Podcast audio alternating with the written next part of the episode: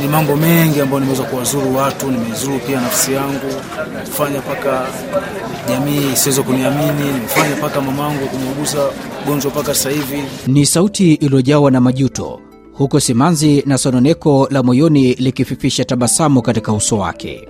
Mwenyezi Mungu naomba wanusuru vijana wenzangu wanaendelea kuteseka, wasipende kuiga na sipende kusikia watu oh, mesadoni. Hapana, hakuna cha mtingo. Mesadoni ni na kama utaka kuamini kama kweli sio dawa, kunywa mesadoni. Hussein Hassan kwa sasa ana umri wa miaka 36. Alikuwa na nia ya kuwa afisa wa jeshi, ndoto aliyopambania tangu enzi zake akiwa kijana mdogo.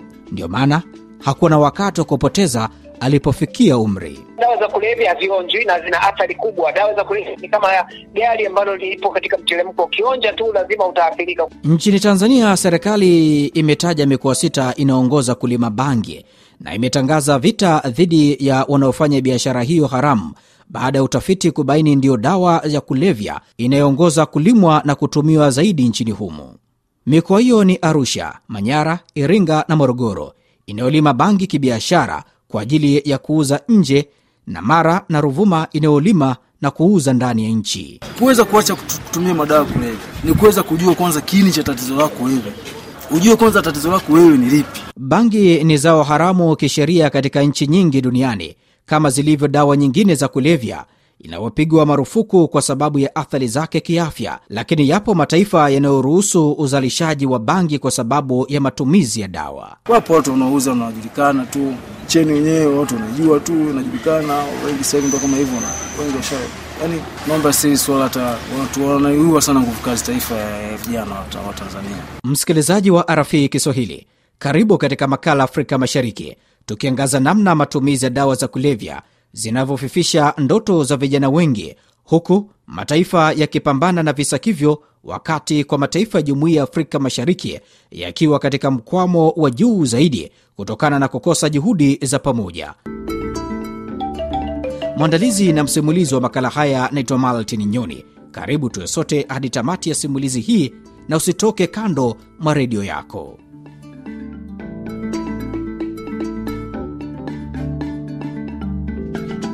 Kwa miongo kadha, pwani ya Afrika Mashariki imekuwa njia inayojulikana na inayopendelewa zaidi ya usafirishaji wa heroin kutoka maeneo ya uzalishaji huko Afghanistan na Pakistan. Katika miaka ya hivi karibuni, nchi kadhaa zimeripoti kushika heroin nyingi, ambayo ni dalili ya shughuli zenye utata za washirika wanaohusika katika biashara hii haramu. Ulimwenguni kote, zaidi ya watu milioni 296 waliotumia dawa za kulevya kwa mwaka 2021, ongezeko la asilimia 23 kutoka katika miaka kumi iliyopita, ikieleza ripoti ya ofisi ya Umoja wa Mataifa inayohusika na kupambana na dawa za kulevya na uhalifu. Nikiwa katika viunga vya jiji la Mwanza nchini Tanzania, nakutana na Bwana Huseini Hassan akiwa na umri wa miaka 21. Alijiunga na jeshi na mwanzo ulionekana mzuri, ingawa ulikuwa ni wa muda mfupi.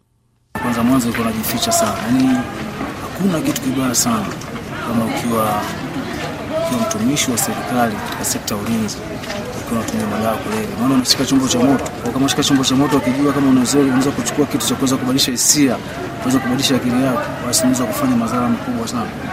Kwa hiyo kwa kipindi hicho, kuna baadhi wakuwa mshaanza kuhisi vitu fulani ambavyo unajua vitu vingi sana vinatoweka, hata fitness unapokuwa unatumia madawa kulevya. Kwa hiyo ah, Akiwa ameanza kutumia dawa za kulevya akiwa na umri wa miaka kumi na misaba, Huseni hakuweza kufahamu vyema kwamba matokeo ya tabia hiyo yanaweza kuwa makubwa. Nasikutoshe, mtu anatumia madawa ya kulevya hata kufanya kazi ngumu, lazima atakuwa mwizi tu. Sipendaki kwanza mtu kujua. Kwanza mimi nina tu kwenye vyombo vya habari kuongea kama nilikuwa mwanajeshi, yani kwanza natia doa sana. Kwa hiyo mwanajeshi anafanya kitu kama hichi na hichi. Kule wanisamehe viongozi wangu, walionifundisha, wajanifundisha maadili hayo. Ndugu Edwin Soko ni mwenyekiti wa chama cha waandishi wa habari wa kupiga vita na kupambana na dawa za kulevya nchini Tanzania, OJADACT. Anasema kuwa ndoto za vijana wengi zinapotea kutokana na kutumbukia katika matumizi ya dawa za kulevya.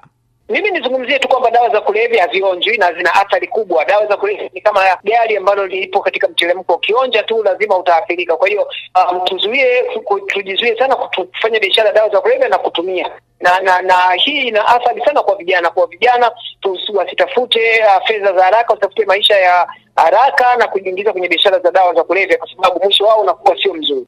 Licha ya kujiunga na jeshi bado alikuwa akifanya kila namna kupata muda wa kutumia dawa za kulevya kwa siri, na hatimaye alipatikana na kushtakiwa kwa mwenendo usiofaa wa askari, ndiyo kwanza akiwa na miaka mitatu jeshini. Hii ilikuwa ni mwaka 2011. Mwenyezi Mungu naomba wanusuru vijana wenzangu wanaendelea kuteseka, wasipende kuiga nasipende kusikia watu oh, mesadoni. Hapana, hakuna cha mtingo. Mesadoni dawa, na kama utaka kuamini kama kweli sio dawa, kunywa mesadoni afu uende ukatumia madawa kulevya. Kuna maradhi ambayo utakuja ujistukia, na ndio maana hata sisi kwenye tiba yetu hawezi kupa dawa kama mkunywa pombe. Hata sigara pia nayo ni sumu, bangi ni sumu, yani kila kitu, mpaka ugoro ni madawa kulevya, kitu chochote kinachoweza kubadilisha hisia.